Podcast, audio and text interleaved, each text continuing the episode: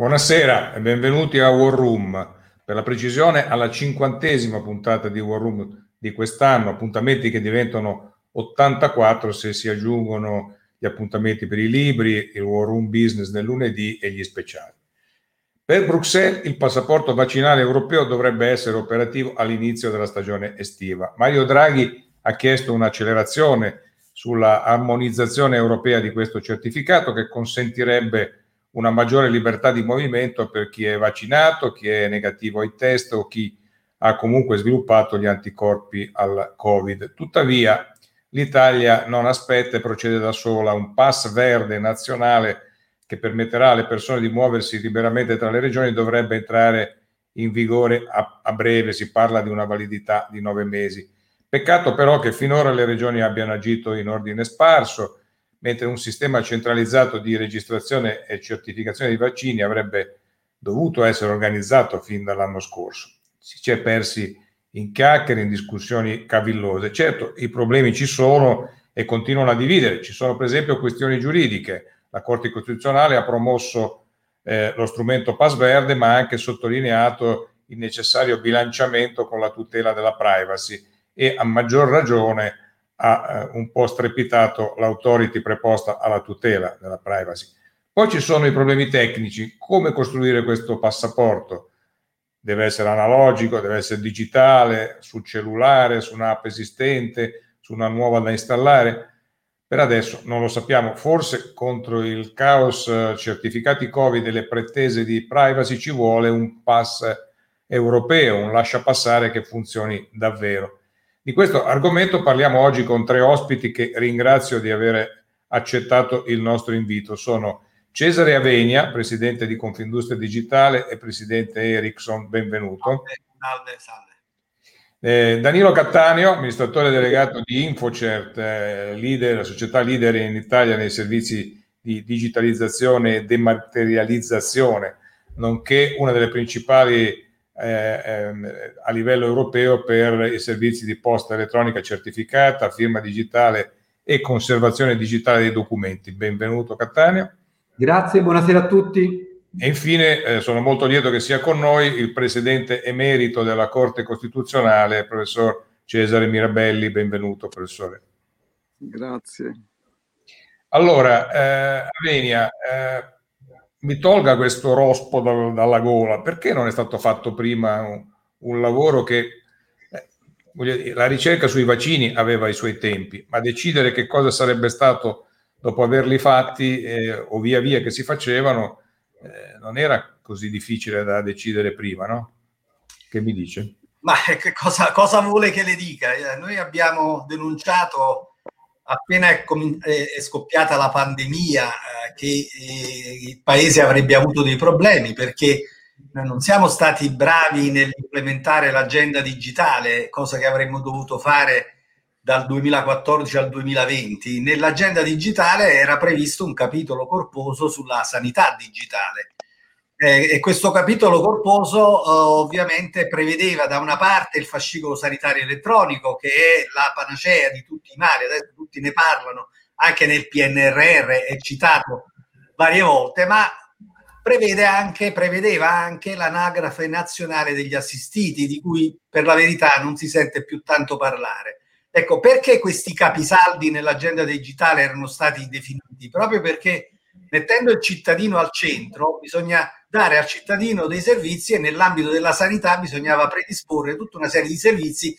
Nessuno magari poteva augurarsi che questi servizi sarebbero stati utili in, in, in, per la pandemia, però erano dei servizi che prevedevano di mettere il cittadino al centro. Il cittadino interagisce con i propri dati e, dà la poss- e ha la possibilità attraverso questa interazione con i propri dati di poterli anche utilizzare in maniera eh, completamente trasversale a livello del paese eccetera. Quindi il motivo del ritardo è quello. Dopodiché quando siamo partiti per la pandemia devo dire che è stato fatto uno sforzo notevole eh, per cercare di automatizzare tutto il meccanismo anche di vaccinazione.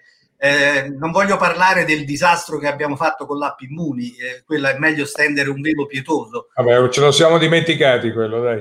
Ormai non ne parla più nessuno, però tutto parte da lì. Allora, perché non abbiamo fatto funzionare l'app Immuni? Perché non c'erano non c'erano le basi dati che erano alla base di tutto quello che poteva servire, però abbiamo fatto un grande sforzo per creare le basi dati per le vaccinazioni e a questo punto eh, andava creato il meccanismo, e io sono convinto che a livello europeo è la cosa migliore. Noi eh, io continuo a dire, l'Europa ci salverà, se noi ci mettiamo nell'ottica di se- seguire l'Europa, noi avremo la possibilità di avere eh, di risolvere anche tutti i problemi che la motivazione di risolvere i problemi che in Italia ci sono e sono legati al fatto, come lei ha detto nella premessa, che le regioni si muovono in ordine sparso. Pensiamo al disastro che avremo in estate, in cui eh, molte persone hanno fatto la prima vaccinazione, dovrebbero fare la seconda, vanno in vacanza e vanno in vacanza magari in un'altra regione, non riescono a fare la vaccinazione perché le regioni tra di loro non comunicano, non c'è una base dati unica a livello nazionale, eccetera. Ecco,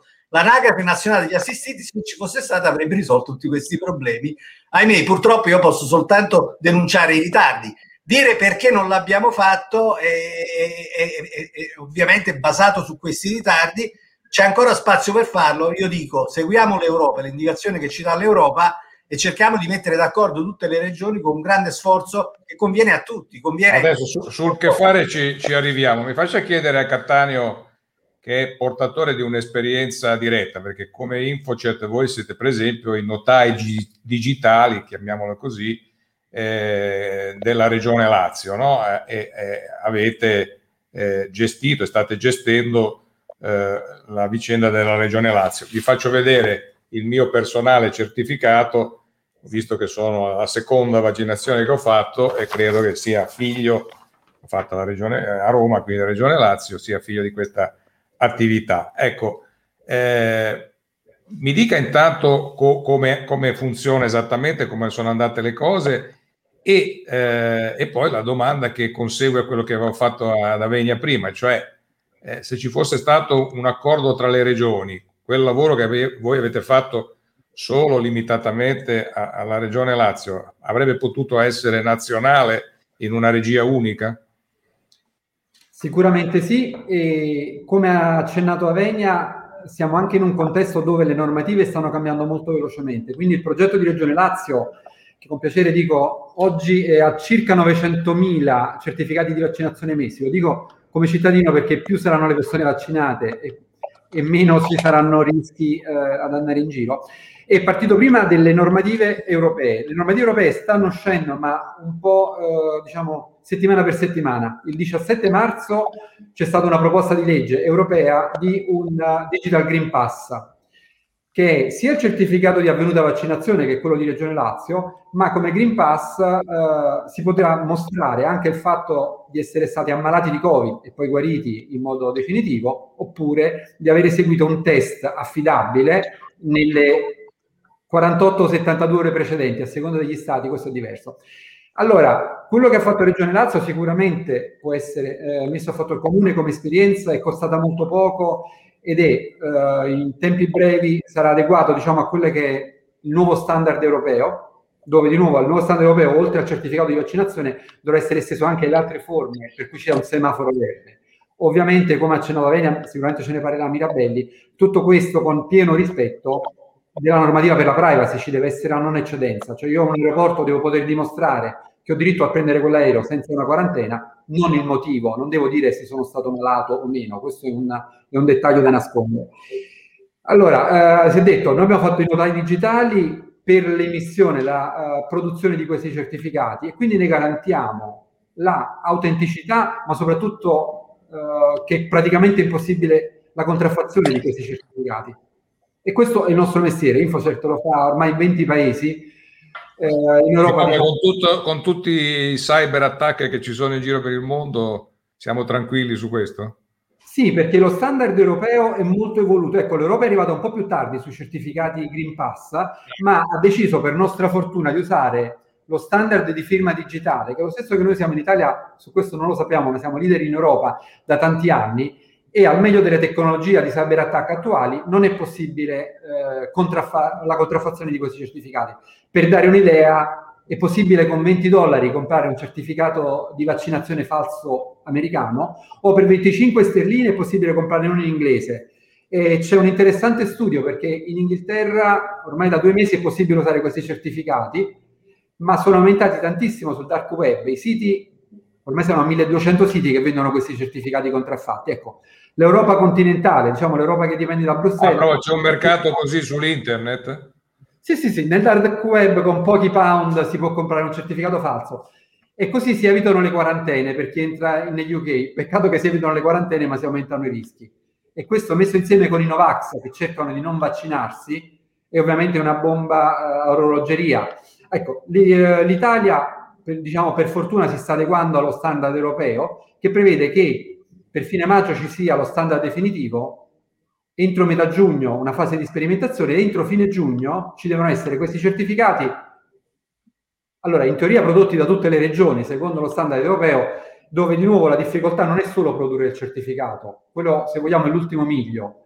È molto importante la digitalizzazione di tutti i dati che devono andare al certificato. Ecco, pure su quello noi abbiamo tante esperienze fatte dal ventotto dicembre, quando sono partite le vaccinazioni in Italia, le A S L più grandi d'Italia, grazie anche ai nostri strumenti, ma soprattutto grazie a dirigenti che hanno il digitale come priorità, hanno evitato di usare i dodici fogli di carta per gestire una vaccinazione, hanno, hanno fatto tutto in digitale, e quindi se i dati sono digitali all'origine è molto più semplice farli confluire in un qualsiasi standard di certificato e poter tracciare tutto il flusso. Ecco. Su quello c'è ancora tanto da fare, c'è ancora, se le regioni sono venti, le A S L sono, sono tante di più, e i centri vaccinali sono ancora di più, quindi su quello ai, c'è ancora ai, più. Ai noi, ai noi, qui l'abbiamo detto tante volte che, che abbiamo almeno venti sanità, eh, se, se calcoliamo le regioni, alcune centinaia se calcoliamo le A S L. Eh, professor Mirabelli, eh, io non, non metto naturalmente in discussione per me stesso e per gli altri il, la, il diritto alla riservatezza, ma mi domando se non si stia un po' esagerando eh, a discutere sulla privacy, eh, considerato che per affrontare il Covid, per colpa del Covid, nei, nei, nell'ultimo anno e mezzo abbiamo perso delle libertà fondamentali come quella di uscire di casa, di muoverci. Ecco, a fronte di quelle libertà mi sembra che la discussione sulla privacy sia un po' eh, cavillosa. Per esempio, le faccio un esempio. Io ho trovato assurdo, non so lei, la pretesa di impedire che i datori di lavoro eh, possano sapere se i loro dipendenti siano meno vaccinati, che eh, tra l'altro, proprio mentre tra l'altro le imprese si sono rese disponibili a essere il luogo di vaccinazione. No? Lei cosa pensa di tutto questo? Ma, eh, quali sono i beni in gioco, gli interessi in gioco? Anzitutto la salute, che è un diritto fondamentale della persona, ma è anche un interesse della collettività. Perciò diritto a essere curati, diritto a non essere infettati, diritto di chiunque a vedere garantita la propria salute e limitata la diffusione dell'epidemia. Perciò che ci sia un controllo e che ci sia una uh, possibilità di documentare se si è stati vaccinati, mi pare che eh, rientra in una delle eh, richieste che possono essere fatte alla persona, e al di là della indicazione che richiama il passaporto, il documento che deve essere esibito e, e simili, a che cosa serve? Serve come onere, non obbligo. Se io sto per mio conto, passeggio per la strada, guido la macchina, non mi può essere richiesto questo certificato, ma eh, se voglio andare in un luogo chiuso, se voglio prendere un aereo o un treno, eh, tra l'altro mi pare ci siano anche dei treni che vengono assicurati come Covid free perché c'è un controllo agli esatto. accessi, diventa non un obbligo che è costruttivo, ma eh, se voglio non fare la quarantena, non fare il tampone prima di entrare in uno stadio, in un cinema o in un altro luogo nel quale vi può essere la diffusione della infezione, il richiedere questo, eh, questa certificazione non è una eh, eccedenza rispetto alla lesione dei diritti. Naturalmente deve contenere solamente i dati che sono essenziali rispetto a questo fine, ed è una previsione che è anche temporanea, non permanente. Vorrei eh, fare una considerazione sulle cose molto interessanti che ho detto. ma è davvero molto complicato rilasciare un certificato, un'attestazione al momento stesso in cui la vaccinazione viene fatta, e copre questo la grande area delle persone, perché la immunità derivante dall'aver eh, avuto la infezione copre un'area molto ristretta delle persone. Faccio un esempio molto eh, limitato e, e, e mostro una documento, o meglio un, una card nella quale è indicato eh, la, eh, quando è sta, oltre ovviamente al nome della persona, quando è stato effettuato il vaccino, le varie le due eh, eh, dosi, il richiamo, e notizia che credo sia altrettanto utile, qual è il lotto con il quale è stato effettuato. Questo viene rilasciato, può essere rilasciato anche nel momento in cui la vaccinazione viene eh, fatta, la seconda dose viene fatta, e si risolve molto semplicemente questo problema.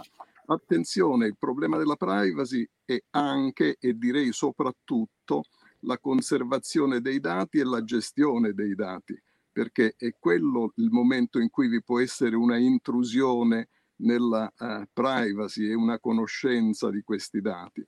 E del resto mi chiedo, un tempo, forse ancora, eh, per lo svolgimento di alcune attività o di alcune funzioni veniva chiesta una certificazione medica, ad esempio nei pubblici esercizi, che non eh, si fosse affetti da tubercolosi quando questa malattia era molto grave e diffusa. Eh, o per questo, fare sport eh, in certi o per fare, esattamente, esattamente. E allora non è un obbligo, non è un dovere, ma è un onere. Se vuoi fare una determinata attività che richiede determinate caratteristiche, o in questo caso vuoi essere nelle condizioni di non infettare e reciprocamente di non essere infettato, per eh, appunto entrare in un luogo chiuso nel quale vi può essere questo rischio, l'avere una certificazione mh, e, e può, può essere richiesto. Eh, grazie. Eh, Avenia, eh, Luca Ricolfi, che è sempre molto puntuto, scrive sul Messaggero di qualche giorno fa che eh, secondo lui non avrebbe senso Eh, che eh, tra i criteri per rilasciare questa certificazione ci siano la negatività ai test eh, nelle ultime quarantotto ore. Eh, quindi sì a quelli che eh, hanno fatto le, la, la, la prima e la seconda dose, eh, sì a chi è stato malato di Covid e, ed è certificato che sia guarito, no a chi ha fatto i, i, i test eh, semplici o composti che siano. Lei è d'accordo con, con Ricolfi su questo? Ma mi sembra, mi, mi sembra no, eh, sinceramente non sono d'accordo. Cioè, secondo me nel momento in cui noi andiamo a, a, a mettere le persone in condizioni di poter mettere a rischio gli altri, noi dobbiamo avere la possibilità a queste persone di, eh, di dare l'obbligo di... di, di, di, di Di, di, di dimostrare che effettivamente sono in condizione di farlo. Questo è anche chiaramente indicato nelle, nel, nell'impostazione che sta dando all'Europa. Io con, continuo a insistere su questo discorso. Noi quando parliamo di privacy e parliamo di eccessi di privacy lo facciamo, però dimentichiamo che, per esempio, se qualche volta ci capita di fare una ricerca su, su qualunque social o su una motore di ricerca, si apre una tendina di un nuovo sito il quale ci chiede: guarda, se vuoi andare avanti devi acconsentire. E quanti di noi si prendono la briga di eh, andare a, a chiedere cosa sto acconsentendo? Perché basterebbe avere due minuti di tempo per dire: io non acconsento a tutto, voglio capire su che cosa sto andando ad acconsentire. Dopodiché si scopre che basta fleggare una sola Una, una sola delle varie richieste per avere la possibilità di andare avanti, e tutte le altre uno può dire tranquillamente di no. Peccato che lo facciamo quasi automaticamente, dopodiché magari ci scocciamo se, dopo che abbiamo fatto questa investigazione su questo sito, su questa cosa che stavamo cercando, ci arriva un'offerta immediata di prodotti che erano relativi a quello che stavamo cercando, e dice: ma porca miseria, allora qualcuno mi sta osservando. No, sei tu stesso che hai dato l'ok a che ti venissero fornite delle informazioni sulla base di quella informazione che hai dato. Ecco, Quando noi parliamo di cittadinanza digitale, parliamo di quel minimo di competenze digitali che tutti dovremmo avere, piccoli, grandi e bambini. Noi dobbiamo assolutamente eh, far capire a tutti che questo è un piccolo sforzo. Ci sono tanti vantaggi che il digitale ci dà, però ci dà degli svantaggi. Un piccolo sforzo a capire questi meccanismi e tutto sarebbe più semplice. Quindi, ritornando alla domanda, eh, noi sulla privacy dobbiamo avere una grande coscienza di cittadini che vivono una realtà completamente diversa, e dobbiamo anche capire che questo porta dei vantaggi ma porta anche degli oneri, e questi oneri noi ce ne dobbiamo far carico. Non possiamo estremizzare pensando di avere il passaporto libero. No, il passaporto ce l'hai nel momento in cui hai un certo tipo di obbligo da, da che devi, che devi, a, a cui devi in qualche modo sottostare. A questo punto, ecco, democraticamente, molto più apertamente, molto più trasparentemente riusciremo tutti a vivere a vivere meglio. Ma la consapevolezza dei, dei lati negativi è fondamentale, ed è questa la grande sfida. Noi purtroppo, io l'ho detto un sacco di volte, in Italia abbiamo dei, dei, dei, dei, dei, dei, dei dati molto negativi su questo. Come capitale umano e come competenze di base digitale purtroppo siamo molto indietro. La pandemia ci ha aiutato, ci ha aiutato perché siamo stati costretti a guardare in faccia questi nuovi strumenti un po' tutti quanti, e questo è il nostro futuro, il nostro presente e il nostro futuro. Noi non possiamo evitare tutto questo, e questo grande sforzo lo dobbiamo fare. Ovviamente le istituzioni devono sapere che devono aiutare tutti i cittadini a che questo, questo sforzo si compia in maniera, in maniera positiva. Eh, Cattaneo, però eh, il tema è eh, se io ho un certificato, eh, io che ho fatto due vaccinazioni eh, e ho un certificato che, eh, che mi rende, tra virgolette, uguale a uno che quel certificato ce l'ha perché ha fatto un tampone, eh, forse c'è, una, c'è uno squilibrio. È pensabile di avere uno strumento flessibile in cui ci siano indicazioni diverse, eh, adesso se è fisico con dei colori diversi, se, se è sul telefonino con, con l'aggiornamento delle, anche perché eh, i tamponi si fanno continuamente, non è che ne hai fatto uno e poi arrivederci, no? Quindi c'è un bisogno di aggiornamento continuo. Come può funzionare dal punto di vista tecnico, pratico? Dal punto di vista tecnico non c'è nessun problema, ovviamente, se si vuole, a differenziare gli esiti. La normativa che sta spingendo eh, l'Unione Europea è che non si possa determinare, cioè arrivati all'aeroporto, arrivato al gate per imbarcarsi, è semaforico, o è verde o è rosso. Se è verde è perché magari ho fatto il tampone prima di entrare in aeroporto, da un'autority eh, che ha messo una credenziale verificabile che dice che ho fatto il tampone entro le ventiquattro quarantotto ore. Se è verde è perché magari ho fatto entrambe le vaccinazioni a meno di sei mesi, adesso lo vogliono portare a otto mesi. Queste cose chiaramente sono in evol- possono essere in evoluzione a livello normativo. Dal punto di vista tecnico, noi che gestiamo, appunto, queste sono verifiable credential, possiamo sia differenziare, cioè evidenziare qual è la credenziale eh, che vale, sia non differenziarlo, quindi lasciarlo semaforico. È una delle caratteristiche dell'identità digitale. Io non devo dare più dettagli di quelli che servono. Banalmente, con l'identità digitale, se c'è da un sito che vuole sapere se io sono maggiorenne o meno, io sono gestore di identità digitale come InfoCert, su autorizzazione del cittadino io posso confermare l'attributo maggiorenne, ma non dare la data di nascita, che appunto potrebbe essere usata per promozioni varie, eccetera.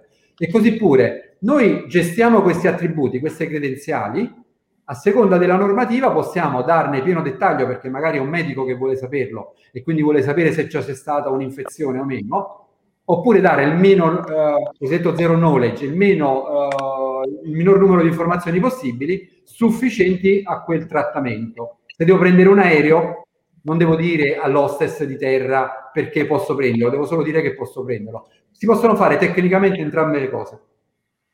Eh, Mirabelli, eh... Però eh, diciamo il Covid è, è un maledetto problema globale e, e tra l'altro ci siamo resi conto eh, se, se, se non bastavano le cose precedenti con le ultime vicende indiane che eh, creare le immunità di gregge nazionali è eh, come dire eh, molto relativo dal punto di vista degli effetti, perché poi bastano spostamenti di poche persone per creare meccanismi eh, negativi. Però le risposte qui sono tutte regionali, al massimo nazionali, europee, adesso ci si sta arrivando, ma vedo che negli Stati Uniti, Texas e Florida si mostrano disaccordo con il pass che si vuol fare a livello federale. Eh, ci sono, diciamo, tante realtà diverse. Eh, è possibile dal punto di vista della dottrina, eh, immaginare, no, dal punto di vista tecnico, Cattaneo farebbe volentieri il pass mondiale, eh, certificherebbe volentieri il pass mondiale, ma, ma dal punto di vista della dottrina è pensabile che su un tema come questo si riesca, che ne so, dentro il, il G venti ad affrontarlo e a risolverlo? Lei cosa pensa? Ma dal punto di vista eh, nazionale certamente, anzi eh, già è, si è affermato dalla Corte Costituzionale che eh, la pandemia eh, è eh, di competenza statale e non regionale, e comunque ci sono esigenze unitarie per cui sia i sistemi informatici sia eh, l'utilizzazione ai fini della certificazione di essere non infetti da Covid o eh, comunque vaccinati dovrebbe essere di carattere nazionale. Non ci dovrebbe essere questo eh, vestito di arlecchino per cui ogni, ogni regione opera secondo suoi criteri e comunque i sistemi non colloquiano. Dal punto di vista europeo anche ci si può eh, arrivare, dal punto di vista mondiale la cosa è più difficile se non c'è una convenzione internazionale che eh, lo eh, imponga. Ci possono essere delle buone pratiche. Quale, quale sarebbe, scusi se la interrompo, il luogo dove mh, diciamo eventualmente celebrare questa convenzione? L'ONU? Ma ehm, direi che alcuni elementi potrebbero essere dati dall'Organizzazione Mondiale della Sanità su quelle che sono Le, eh, eh, le caratteristiche, il contenuto delle informazioni che devono essere date, e per il resto l'ONU non credo che abbia una competenza così forte. Può eh, eventualmente eh, attivare, o l'Organizzazione Mondiale della Sanità attivare una convenzione alla quale gli stati possono aderire, ma mi pare che l'essenziale è circoscrivere che cos'è che può essere eh, conosciuto, il dato che deve essere fornito, cioè chi è che lo può chiedere, quando lo può chiedere e che cosa può chiedere, perché è evidente che un sistema informatizzato della sanità potrebbe contenere una serie infinita di notizie, tutte quelle attinenti allo stato di salute della persona, e potrebbe essere utile che contenga ad esempio tutte le analisi o gli esami che sono stati fatti, la storia clinica della persona, mh, tutti elementi che in caso di emergenza e anche in caso di terapia ordinaria sono utili al medico. Ma bisogna vedere quali sono i dati che sono ostensibili rispetto al fine che si vuole perseguire. Qui il fine che si vuole perseguire è quello di non diffondere la epidemia e di consentire le attività ordinarie, tutte, a chi è immune e non è portatore del virus. E allora è solamente su questo che bisogna concentrare l'attenzione, individuando per quello che riguarda il cosiddetto pass, eh, appunto, quando è che può essere richiesta la ostensione. La ostensione può avvenire sul telefonino o anche attraverso altri mezzi, in quali circostanze o per quali finalità può essere chiesto, e il contenuto appunto della, della, eh, della documentazione che viene offerta. Ecco, però professore, eh, ehm, rimane il fatto che molti, eh, sciaguratamente, ma dobbiamo ascoltarli naturalmente, molti esperti ci dicono che saremo presto eh, a dover fare i conti con eh, o eh, varianti fino adesso inespresse Di, questa, di questo virus o di altri virus della stessa pesantezza, virulenza, eccetera. Organizzare qualcosa di strutturato anche in vista di questi, speriamo di no, ma dobbiamo metterlo in conto, anche perché eh, si è dimostrato che arrivare tardi è, causa molti problemi, forse andrebbe fatto, no? un lavoro preventivo rispetto al futuro. Dal punto di vista della organizzazione, credo che dovremmo essere stati ammaestrati da questa vicenda complessiva e perciò avere preordinato o poter preordinare gli strumenti per fronteggiare anche le novità che si manifestassero di eh, nuovi virus o nuovi, eh, nuove pandemie.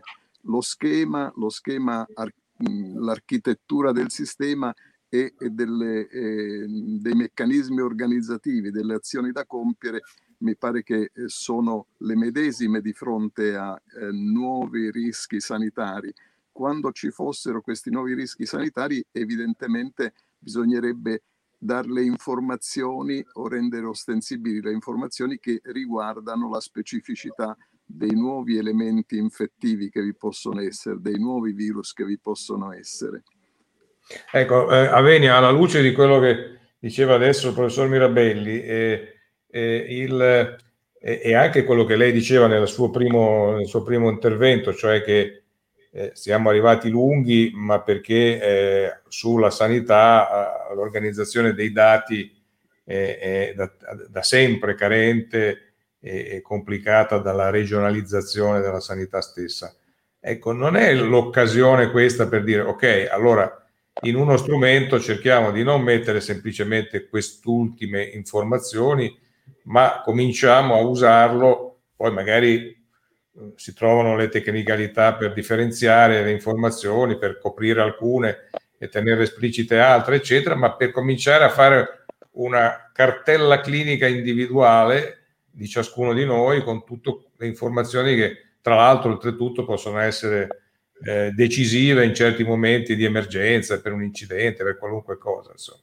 Certamente, ma il grande rammarico eh, tutte le volte che parliamo di queste cose, sarebbe meglio non sapere troppi dettagli della storia e di quanto noi ci siamo perso, perché eh, e io purtroppo l'ho dovuto, l'ho dovuto seguire passo passo, e quindi questo rammarico me lo porto dietro, perché è chiaro che partendo da una base dati consolidati, che tra l'altro era stata definita in termini teorici, che è quella del fascicolo sanitario elettronico, la cartella di cui lei parlava esiste già.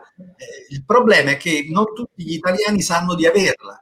Ci sono degli italiani di serie A in alcune regioni in cui il fascicolo sanitario elettronico funziona benissimo e diventa lo strumento attraverso il quale si Eh, interfacciano su questo, guardi quanto è importante, su questo fascicolo sanitario elettronico c'è cioè il cittadino che accede e può vedere i suoi dati aggiornati, c'è il medico di famiglia che accede e può vedere la storia clinica del, del paziente, ci sono gli ospedali de, de, di quella regione, ospedali di altre regioni non possono accedere perché non c'è la comunicazione. Quindi del fascicolo sanitario elettronico c'è ovviamente la possibilità adesso di completarlo, nel P N R R c'è una Una, una, una quota significativa di investimenti per completare questo disegno, soprattutto per completare l'interlavoro tra le basi dati dei fascicoli sanitari elettronici delle varie regioni, partendo dall'assunto che ogni regione se l'è fatto per conto suo. Quindi bisogna che ci sia un interlavoro, un interscambio tra questi fascicoli sanitari elettronici, ma non ci dimentichiamo che c'era anche, c'è ed è da fare, l'anagrafe nazionale degli assistiti. Io lo in, insisto su questo tema perché eh, adesso, ho fatto un accenno prima, che ci, non vogliamo nemmeno più parlare di immuni, ma proprio quello che lei diceva, poiché viviamo in un mondo in cui purtroppo dovremo fare i conti anche nel futuro con queste pandemie, eccetera. Allora, noi dovremo avere degli strumenti digitali tecnologicamente avanzati per fare dei tracciamenti intelligenti ed efficaci.